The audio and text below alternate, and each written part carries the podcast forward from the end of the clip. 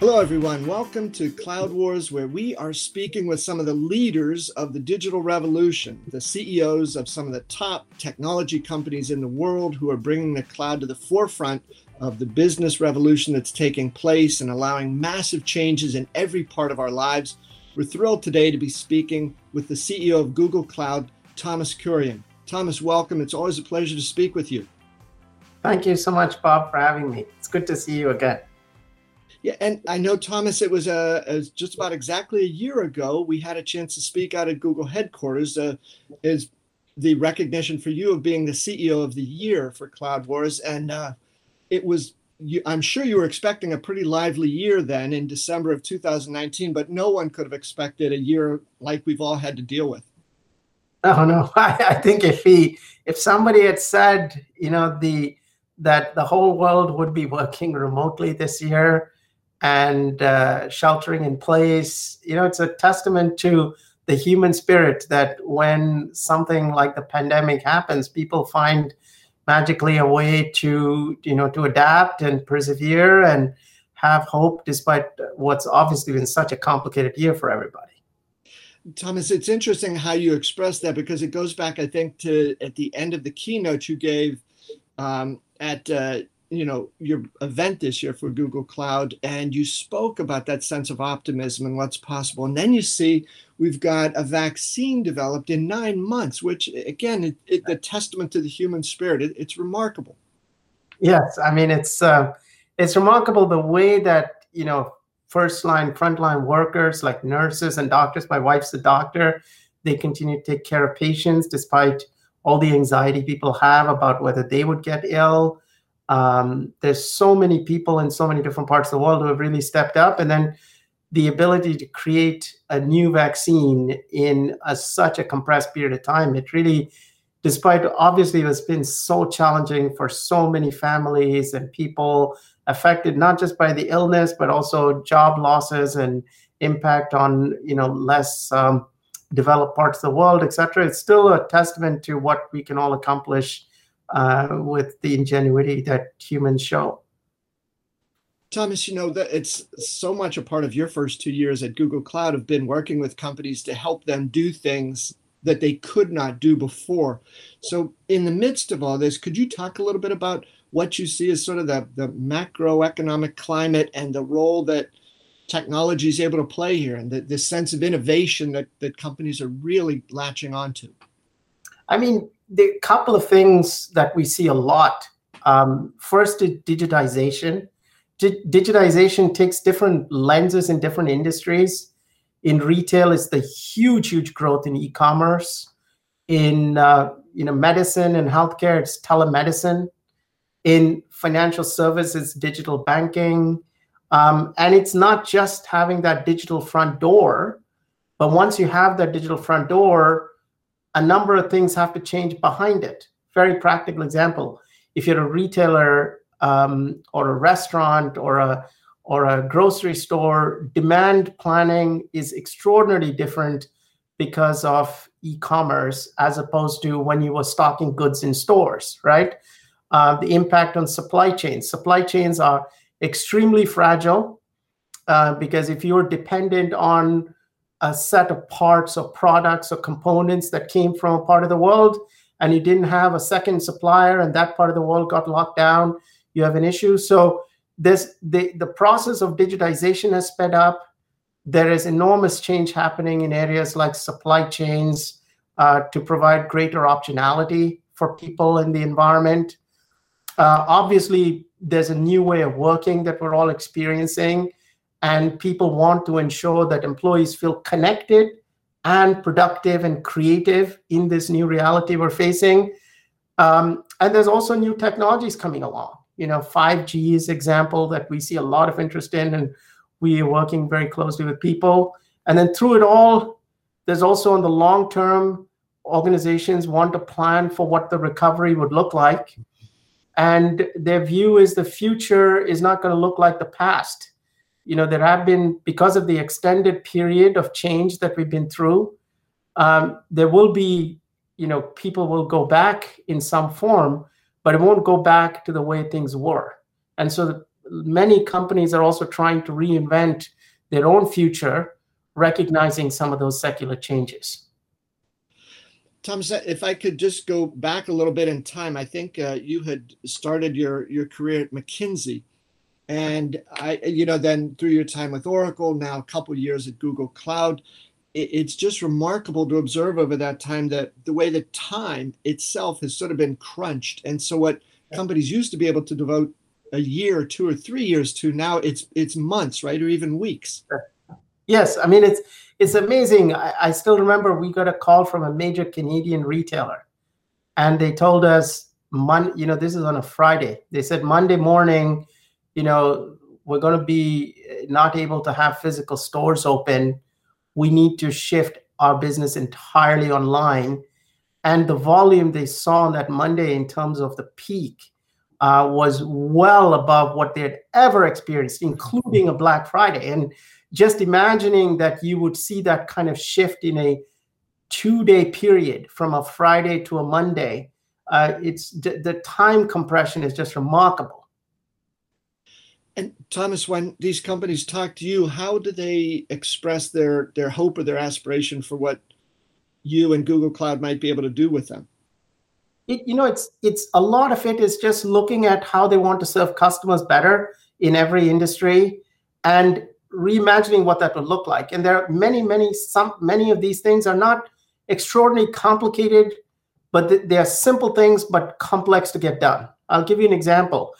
Um, you know, people have increasingly got comfortable scanning electronically their checks rather than having to go to the bank to deposit checks. Now, that's one of the primary reasons people went to the bank but you know, when they went to the bank, they also got a lot of other services. An example is advisory services on loans and mortgages, um, identity verification, which in many cases required a physical presence. Uh, there were many things you still needed to fill out paperwork for. Now, all those are going digital now. And so the changes people want is how do you bring the expertise that a bank advisor would have now done through a digital medium?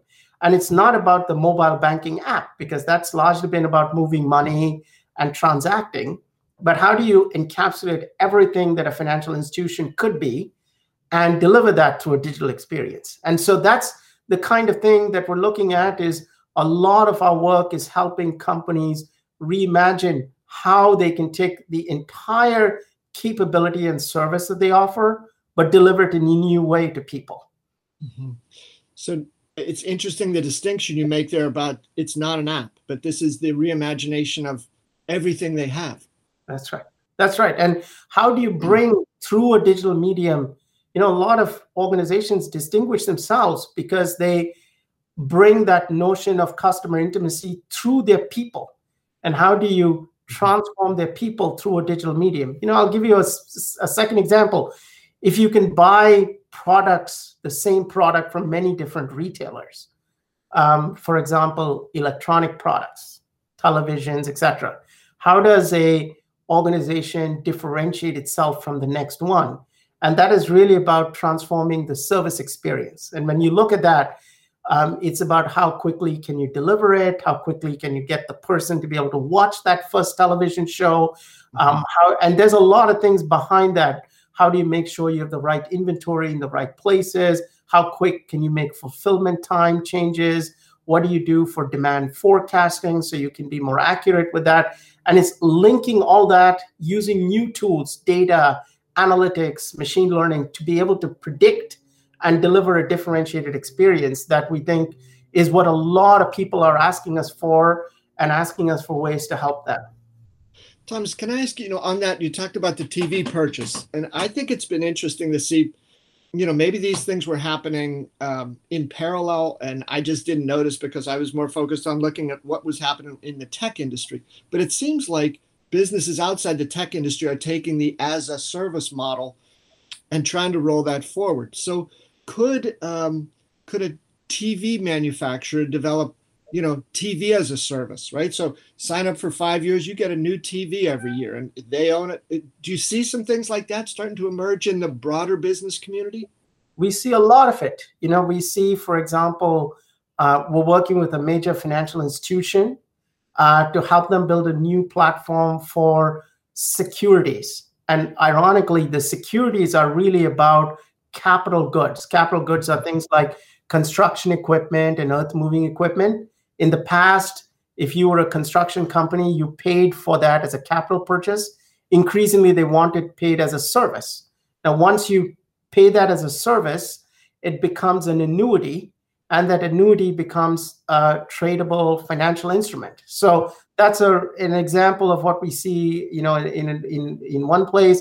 If you look at media, you know, there's a lot of media companies increasingly offering, whether that's movies or audio or or books. Now, rather than buying a book, you buy a service and you can get uh, on the subscription as many books as you want to read. So we see the as a service model coming to many, many industries.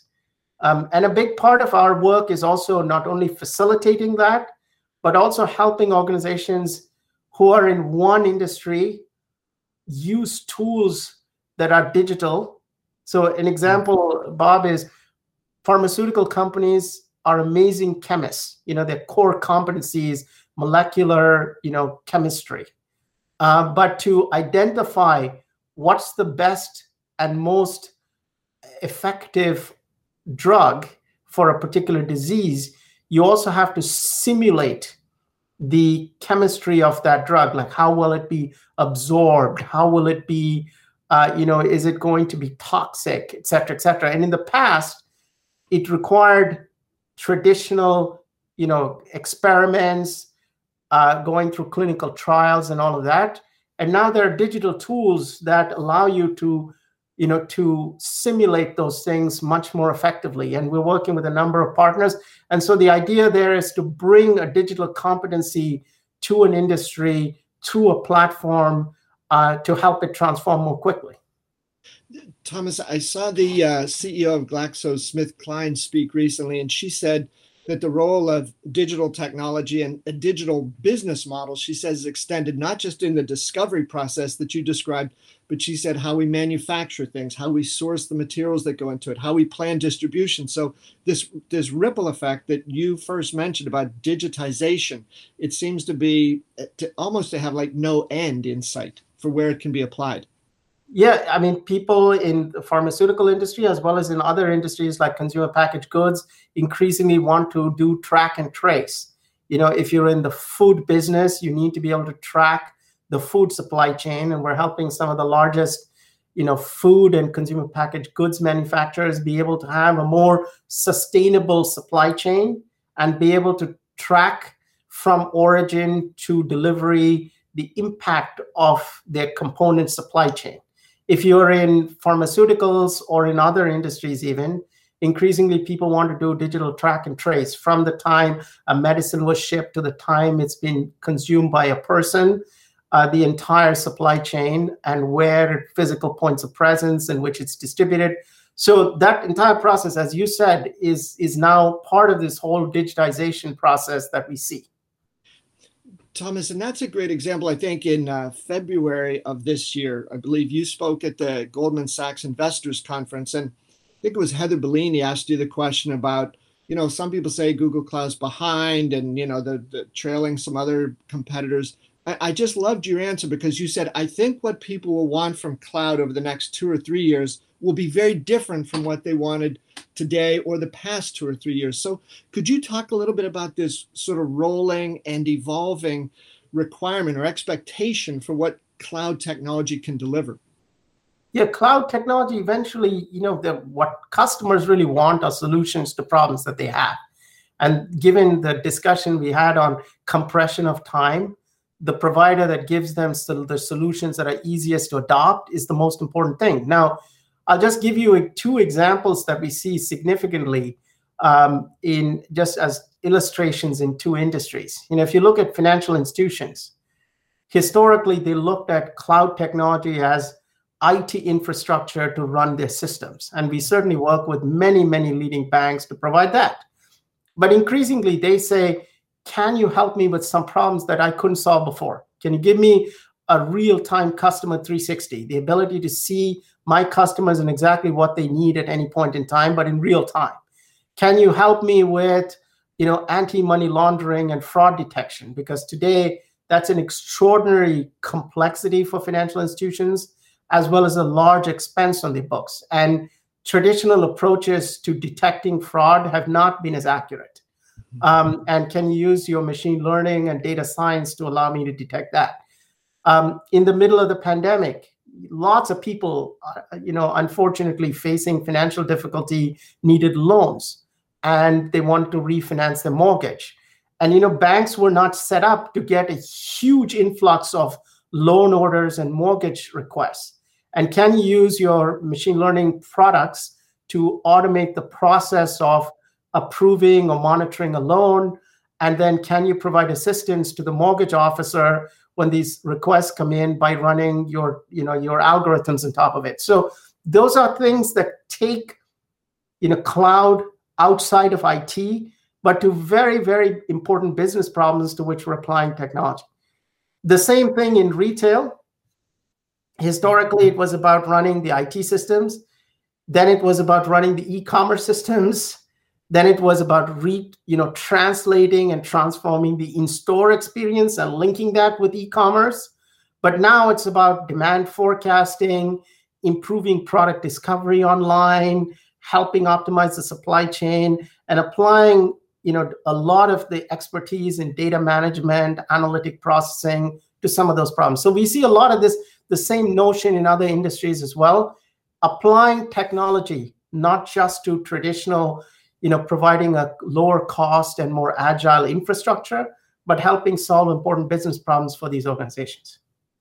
Yeah, uh, Thomas, as you were describing that, I thought of that an anecdote. I think it was 1907 or 1908, and uh, I believe whoever was in charge of the U.S. Patent Office in the United States said, uh, "Okay, our work is done here. Everything that can be invented has been invented." and uh, you know, I, I, I imagine that person did that with goodwill and all that, but we do have a tendency to think, okay, this is the end of it. But what you're describing here is really, it seems like we're just at the beginning of being able to crack open new potential and, and new ways of uh, driving business value and innovation for companies. Yes, we, we always believe, you know, we're, you're in the technology business because you're optimistic that technology can help transform the world in a good way and we're in the business of finding solutions to problems that companies, government agencies, and consumers have. And uh, a lot of it is, you know, being accelerated because, you know, if we sat down in January as we did a year ago and talked about it, nobody would have imagined the year. But that year has brought in stock relief for people how their organizations need to transform. And uh, they recognize that the future is going to be different and you need to capture the opportunity in the future and they need platforms to help them capture that opportunity and that's a lot of the work we're doing with our customers and partners Thomas, just a couple more things I wanted to ask you about. One, uh, having to do with the role of the CEO. And then, second, I wanted to just ask about a couple of customer um, examples here. So, with the CEO, uh, again, you know, we've uh, all had to live through this year of 2020. Everything's changed. Could you talk about, from the perspective of a CEO, how has it changed your job or your outlook or your priorities? And if so, how? You know, the CEO uh, during this period of great difficulty that people are facing, I think it comes down, for me, it has come down to two or three simple things. One, you need to keep our organization focused on helping customers. And so, mission and purpose becomes a very important thing during this period. Um, you have to reiterate and reemphasize our mission and purpose and how it's so important to help our customers through this period. Second, I think is, you know, historically, when people used to go to the office, there was an emotional connection that came from the fact that you were a team and worked together. And now we're all trying to figure out a way to recreate that team spirit, that collegiality, that um, that emotional bond, but in a way that is different because you don't have the ability to have that physical connection anymore. In some ways, it has brought teams together that were much more geographically dispersed because now there's a greater you know reach for these things. Um, but in other ways, we are trying to recreate that, and we spend a lot of time with our teams, giving people a sense of comfort, telling them to take time for themselves, and helping them, you know, to sort of not feel anxious as we look forward. Because I, I really do believe that we are facing a brighter future uh, because of everything we've learned through this period. So, uh, Thomas. Thomas, that's great. Um, two things I wanted to ask relative to customers is I think that, uh, you know, again, it was about a year ago you began to speak very openly, very passionately about this concept of industry specific solutions. And some people at the time would have said, what is Google Cloud doing over there? You know, Google Cloud's an infrastructure plan, so on like that. So you've described how those old barriers are uh, they were artificial to begin with, and you just moved through them. But that has really seemed to um, spark an awakening across the industry. Like businesses today don't just need the traditional horizontal applications; they need those deeper industry-specific capabilities. So, how is that going? It's going really well. You know, we we are super thrilled about the work that those solutions have enabled for our customers. And I'll just give you a few examples to illustrate what I mean. You know, contact centers very difficult during the pandemic because you know traditionally they had people sitting next to one another. Many of them were not designed to be able to work from from home. Uh, you had huge spikes in calls into contact centers uh, because of questions whether that's is the bank open? Questions to telecommunications companies. And our contact center you know virtual technology the virtual agent technology is really ha- you know done an amazing job. We've handled billions of interactions this last year with that, with many, many customers. Second example, manufacturing. You know, manufacturing uh, shop floors are very challenging during the pandemic because you do need to run the manufacturing shop floor, but you can't have employees stand next to one another because of the risk of, you know, infection. And so one of the solutions we built was a way to do visual quality inspection and the reason that's been enormously you know uh, uptaken is people historically at quality control have stood at the end of the manufacturing line mm-hmm. very densely collected. And this allows the manufacturing line to run and using our image recognition to detect if products are good or bad and eliminates the risk to those people. Uh, we've had solutions telemedicine. We've had in public sector for example uh, loans and unemployment benefits and other kinds of programs uh, we've delivered through our technology platform for public service. Uh, and public sector institutions have found that's really helped them transform how they can serve citizens. So we do see the ability to adapt our platform and our capabilities to the needs of specific industries has really because of this issue of time constraint the more the faster and easier you can make your technology to for different industries the better you can solve their problems for them. Yeah um, thomas uh, you know, great examples there. And uh, again i think it's it's a testimony to how google cloud is such a radically different company than it was not so long ago. You know you're in manufacturing shop floors right? It might not have been the first thing that people would associate uh, with the company but that's where the need is. That's right and then, Thomas, I just wanted to ask. Uh, I, I, think your uh, announcement uh, about a year and a half ago of Anthos, uh, something too of a revolutionary product, and one of those things that said we are addressing the world as it is becoming, not either as we would wish or as it has been. How is that being received in the market? You know, it's been extraordinary to see the demand for it. Um, we are we have customers who deploy it on our cloud, on other clouds in their data center in what some people call a private cloud. We have projects going on with over 20 telecommunications companies on what's called edge cloud. And then increasingly, as we see European and other countries worried about sovereignty and digital sovereignty, which is very topical right now, it also gives people an insurance policy because you're not locked into a cloud provider. You know, and I always say imagine if the internet, if you went back to 1996 or 97, and you said a certain set of web pages would only show up in Netscape's browser. and another set of web pages only showed up in Microsoft's browser, and a third set only showed up in Mozilla's browser. How widespread would the internet have been, and how useful would it have been? And in the same thing, we see that having this more open, cross platform programming model for cloud gives people the comfort that they can use the best technology from different providers and not be locked into a particular provider. And in and we've seen extraordinary interest uh, from many, many different industries and many countries around the world.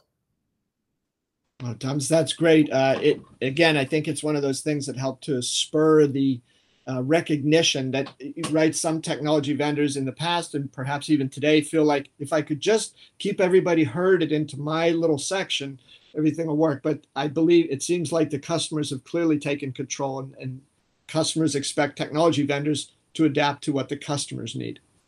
I always found bob that if you do what's right for the customer and you help them not just where they are but where they want to go like if we all look back at 2017 or 2018 and talked about multi-cloud, nobody even knew what it would have meant. Hmm. And today it's fairly standard in conversations. And it's a lot about recognizing their need, providing the, the technology to solve their problem, and being there side by side with them on the journey because every company has a mission to serve their customers to help you know government agencies want to help citizens and we've always found provide them the best technology platform to meet that need. Um, and that is both about giving them an open platform and in places solving a specific industry problem. The more you can do that, the easier it'll be for people. And that to us, given how much challenge people have been facing this year, and as they look forward, you know, obviously we are optimistic, but uh, as they look forward, there will be challenges even over the next few months. Uh, making things easy for people has always been proven to be a good recipe to help them succeed. Well, Thomas, that's perfect. Um, is there any final thought, anything you want to share before we wrap?